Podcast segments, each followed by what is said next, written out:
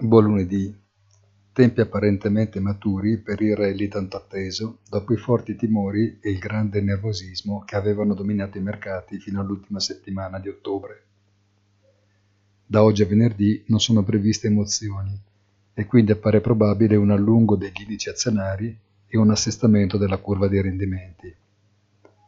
Anche la debolezza del dollaro, la cui origine potrebbe derivare in parte dalle difficoltà dell'amministrazione Biden nel ritrovare un ruolo guida nella gestione della crisi medio orientale, in questo momento può tornare di vantaggio nel contenere eventuali rigurgiti sui prezzi dell'energia, sempre purché resti contenuta in questa sorta di corridoio laterale.